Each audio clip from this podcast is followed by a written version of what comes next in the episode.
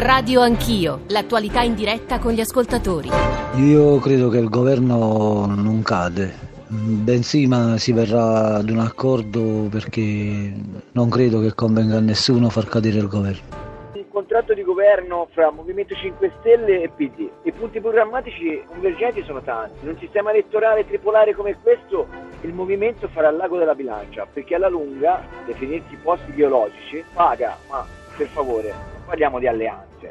Il ripensamento di Salvini eh, mi sembra eh, un trappolone per il Movimento cinque Stelle, in particolare per Di Maio, perché lui si è reso conto che non si andrà a elezioni, essendo possibile un eventuale accordo con il P D. È chiaro che se Di Maio eh, avesse un ripensamento e facesse dietro front verso Salvini, il P D chiuderebbe definitivamente le porte e a quel punto il pallino sarebbe nelle mani di Salvini, che potrebbe decidere in qualunque momento di andare a nuove elezioni.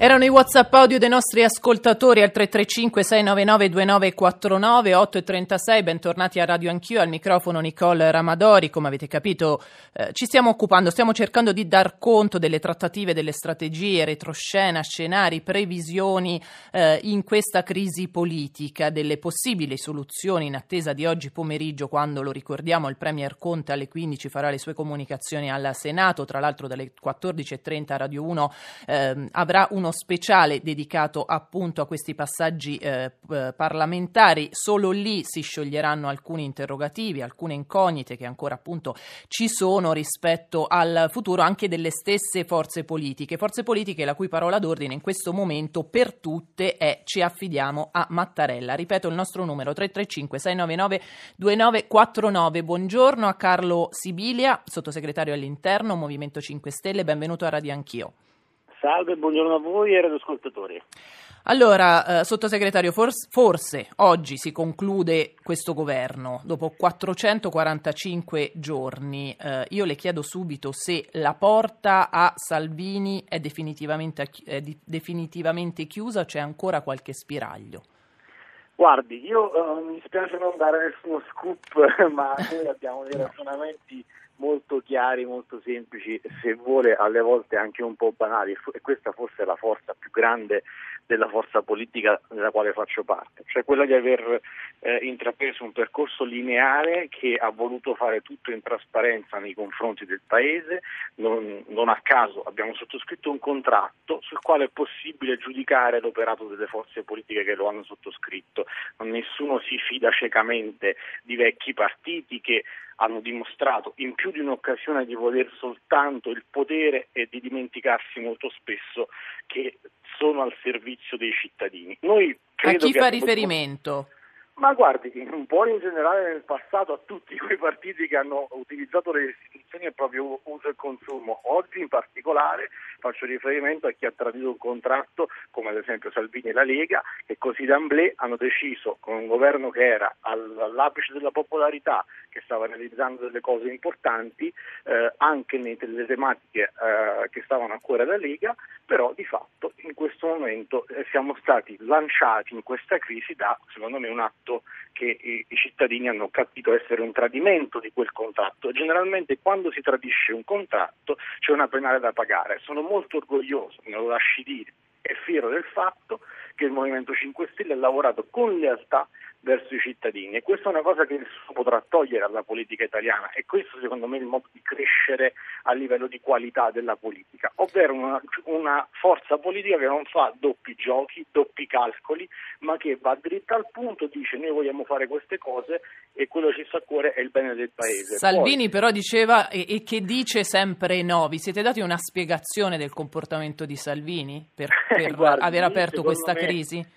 Lì secondo me c'è più bisogno di qualche medico specializzato, perché di fatto non è, non è semplice interpretare eh, tutto il contrario di tutto da parte di chi fino a ieri pensava di essere eh, Dio e oggi invece eh, deve fare i conti con la realtà, perché purtroppo quando si tradisce il patto con i cittadini si finisce sempre nel baratro, perché oggettivamente in questo momento io eh, ritengo che sia una forza politica che eh, si è bruciata da sola, e anche un politico fondamentalmente che si è bruciato da solo, perché oggi la credibilità è al minimo storico per quanto mi riguarda. politica, anche perché una persona che dice prima il taglio dei parlamentari non salva Renzi, poi ti vuole fare il taglio dei parlamentari, poi vuole fare il ministro dell'interno per tanti anni e poi sfiducia il primo ministro che gli permette di fare il ministro dell'interno, insomma è una logica che non sta in piedi, che credo sia troppo banale e semplice eh, intelleggere e capire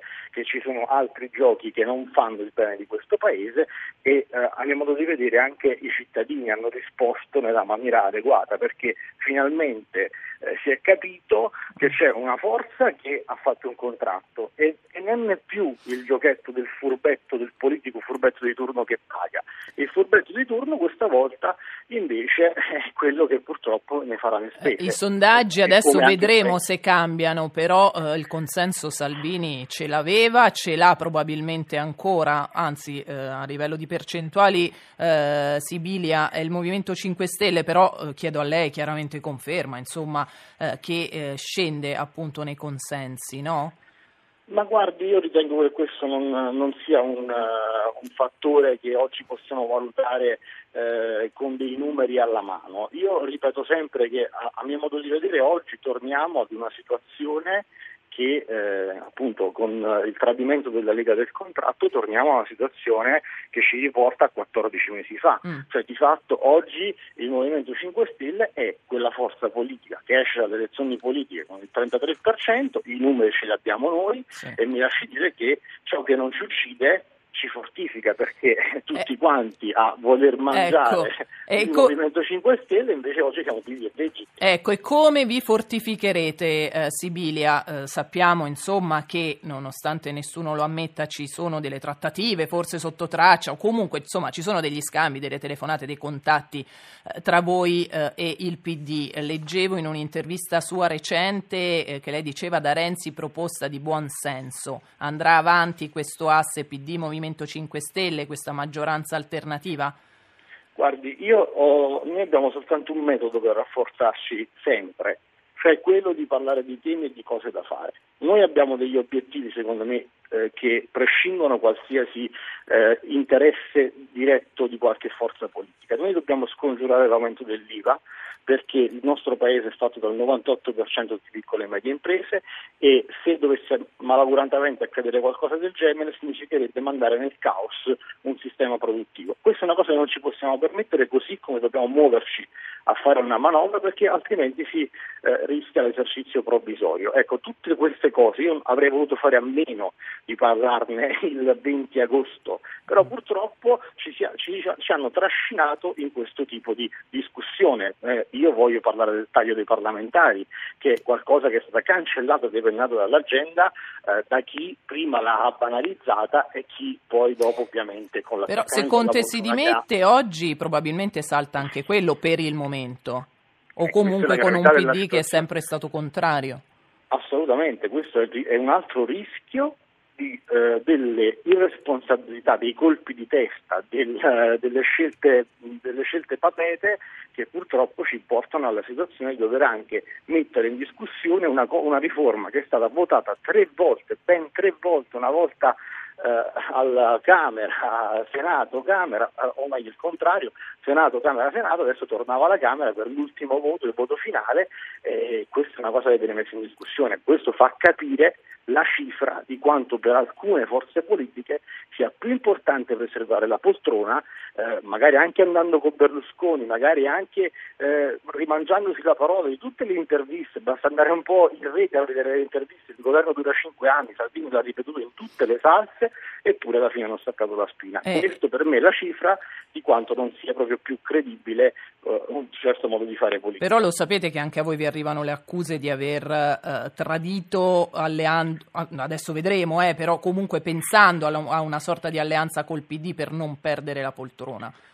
Ma guardi, io ritengo che questo sia un ragionamento da respingere al mittente, soprattutto se viene, se viene da chi il giorno dopo aver presentato la sfiducia a Conte si butta nelle braccia eh, di Silvio Berlusconi e eh, di persone che hanno perso ogni genere di credibilità in questo senso, e poi soprattutto agitano uno sparacchio che non ha alcun senso. Cioè, voglio dire, eh, il paese in un modo o nell'altro deve sicuramente eh, ripeto, raggiungere quegli obiettivi lì, ma poi eh, onestamente far credere che il Movimento cinque Stelle voglia fare dei ribaltoni e quant'altro fa ridere dopo, dopo che si è deciso, dopo chi unilateralmente ha deciso di rescindere un contratto che andava benissimo. Cioè mi dicano eh, tutti quelli, gli osservatori, per quale motivo, cioè se c'è un motivo per cui non si doveva andare avanti con questo tipo di attività che ha fatto il governo, abbiamo fatto ridurre gli sbarchi dell'ottanta per cento, non è che l'ha fatto la Lega da sola, che non avrebbe avuto neanche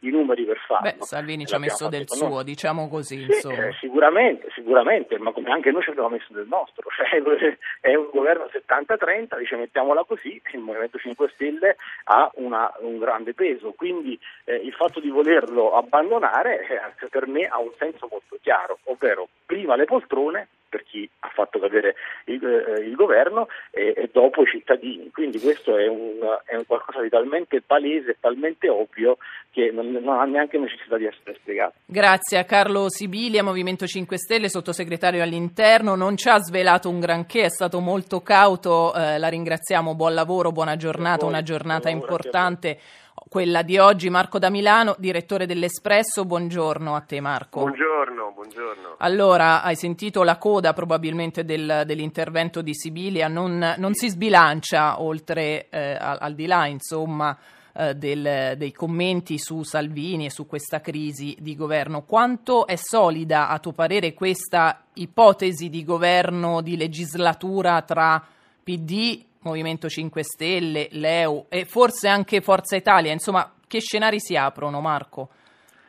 Mi sembra un'ipotesi molto fragile, oggi va alla prima prova dell'Aula perché eh, in fondo a innescare questo meccanismo deve essere proprio il Presidente del Consiglio uscente, Giuseppe Conte, cioè Eh, molto si gioca su quanto sarà largo il fossato che lui scaverà tra eh, il Movimento cinque Stelle che lui eh, rappresenta, l'hanno detto anche i notabili, chiamiamoli così con un termine antico, i notabili sì. del movimento riuniti con eh, Peppe Grillo a Marina di Bibbona, hanno detto no, non ci sentiamo totalmente rappresentati da Conte, quindi il primo passaggio è quanto sarà profondo il fossato che Conte traccia tra il Movimento cinque Stelle e la Lega, cioè quanto eh, sarà irreversibile senza ritorno eh, la rottura tra i due partiti, tra i due contraenti del, del patto del duemiladiciotto. Poi, poi eh, si va in una terra di nessuno. E qui le ipotesi sono tantissime, compresa quella che, di cui parlano oggi alcuni giornali, che, che poi a dimettersi prima di Conte sia Salvini, a dimettersi dal Viminale per, per un governo di nuovo Lega del Movimento cinque Stelle senza la presenza di Salvini nella squadra di governo. È un'ipotesi che, che c'è, eh, anche perché, ultimo, ultimo punto, il capo politico del Movimento cinque Stelle, cioè Luigi Di Maio, si è giocato tutto sul suo rapporto con Salvini e con la Lega e fa molta fatica a diventare l'interprete di un'altra fase, cioè un governo esatto. con il P D. Sarebbe infatti lui P D, quello più infatti, cauto infatti nelle trattative, esatto, almeno così si dice col P D. Non lo vuole eh. nel governo, sì, perché Di Maio è, è l'uomo del Movimento cinque Stelle che ha impersonificato questo rapporto fortissimo con Salvini, non solo sul mitico murale di Tipu Boi, sì. quello, quello dove i due facevano effusioni amorose, scambiavano effusioni amorose, il, il famoso bacio, eh, ma anche politicamente questo governo si fondava su un asse anche personale tra Di Maio e Salvini, questo, questo asse si è spezzato. Quindi ma, tu credi ma, che ma la... Di Maio fa fatica poi a, a trovare eh, un, un, un rapporto simile con Zingaretti o con il P D. E quindi credi che ancora la porta sia aperta tra, tra Lega e Movimento cinque Stelle, che ci sia ancora una fessura? Poter... Sono molto curioso di vedere cosa ti racconta. Io credo ah. che Conte questa fessura la, la chiuderà bruscamente. Ah, ecco. E bisogna vedere in che misura. Eh, se invece il discorso di Conte, che, che io immagino durissimo nei toni, eh, fosse però nella sostanza aperturista, come, come ad esempio adesso Sibilia, perché Sibilia diceva bisogna evitare l'aumento dell'I V A. Certo, nessun governo al mondo vorrebbe aumentare Chiaro. l'I V A, è come dire siamo contro la grandine. Bisogna fare la legge di bilancio. Beh, certo, la legge di bilancio si fa ogni anno, è come, se non c'è l'esercizio provvisorio, ma anche lì è come dire che bisogna eh, festeggiare il Natale, cioè sono, sono delle banalità, sono dei passaggi obbligati per qualunque governo di qualunque colore. In effetti allora, Sibilia non ha mai nominato il P D, anche, e, in, e non, non è stato mai nominato nemmeno nel, nel vertice di Grillo. Non è mai stato nominato il P D, ma è chiaro che se si rompe con la Lega e il Movimento cinque Stelle dice siamo contro il voto, poi bisogna parlare con qualcuno e quel qualcuno è il P D. Però io vedo molto complicato questo, questo passaggio, molto ambiguo, e credo che da questo punto di vista eh, Zingaretti, che in fondo è l'unico attore di peso che ancora non è sceso nella partita, un po' perché non è parlamentare. Di peso è dici, stato... cioè più, è più, conta di più Zingaretti rispetto a Renzi, dici tu? Nei gruppi parlamentari conta Renzi, e l'errore di Zingaretti è stato che finora non ha mai fatto contare il, il, il luogo dove lui invece pesa, cioè il partito, la direzione del partito. Ma domani si riunirà anche la direzione del Partito Democratico, e questo silenzio di Zingaretti, che è stato molto, che è stato molto contestato, molto criticato, e io stesso penso che Zingaretti avrebbe dovuto farsi sentire in questi giorni, eh, potrebbe però essere a questo punto, in questa grande confusione, potrebbe rivelarsi un vantaggio, perché Eh, è l'unico attore che finora nel bailam di molti, trattative, ipotesi, governi di svolta, governi di legislatura, maggioranze eh, di ogni tipo, ancora non ha detto la sua. E allora grazie per questa analisi a Marco Damilano, direttore dell'Espresso, la cui copertina eh, tra l'altro è di due volti fusi insieme, che sono quelli di Renzi e di Salvini, i due Matteo. Eh, grazie Marco Damilano, a risentirci, perché le analisi eh, chiaramente nei prossimi giorni continueranno. Sentiamo dei WhatsApp audio e poi andiamo da Maurizio Gasparri. Mi chiedo che cosa succederebbe se Salvini oggi votasse alla fine la fiducia al governo Conte, dopo averci ripensato. Spiazzerebbe completamente il P D, che si è scoperto, e metterebbe in grave difficoltà il Movimento cinque Stelle, il quale a questo punto non avrebbe altra scelta che continuare nel governo. La realtà è molto semplice, l'attuale governo non ha il coraggio di affrontare l'aumento dell'I V A perché non ci sono le risorse per poterlo scongiurare. Aumentare l'I V A per un governo come questo, che si snoda tra politiche di destra e politiche di sinistra, politiche sociali molto sovraniste peraltro, sarebbe una perdita di consensi mostruosa per entrambe le forze politiche. Gli organi di informazione dovrebbero ricordare più spesso la nostra Costituzione, affinché sia chiaro che in, in questi casi ciò che conta è il Parlamento, la centralità del Parlamento e le responsabilità del Presidente della Repubblica, perché c'è in giro la convinzione che ogni volta che cambiano i sondaggi bisogna andare a nuove elezioni. Allora, ciò che conta è il Parlamento, la centralità del Parlamento. Buongiorno a Maurizio Gasparri, senatore di Forza Italia, benvenuto a Radio Anch'io, senatore. Buongiorno a voi, buongiorno. Allora, cosa conta per Forza Italia in questo momento, altra eh, forza politica centrale in questo, in questo quadro politico appunto confuso? La mia opinione personale è che bisogna uscire da questi tattici. Sentivo la coda dell'ultimo intervento, viene il mal di testa, la gente non capisce, manovre, non manovre, votato, rientro, vado. Io credo che nei momenti di confusione paghi una posizione lineare. Berlusconi ha costituito, ha fondato nel novantaquattro il centrodestra, il centrodestra ha vinto, perso, ma ha retto, e oggi i numeri sono cambiati, quindi questo vede Salvini carico di consensi ma anche di responsabilità, che se gestisce bene lo vedranno in prospettiva premiato, se dovesse, come è sembrato in questa fase, agire in modo un po' troppo istintivo senza capire cosa succede dopo una mossa, potrebbe anche pagarne un prezzo, ma insomma Forza Italia deve rimanere ancorata a un quadro chiaro di centrodestra. A me non interessano, non devono interessare. Ma attraverso le elezioni?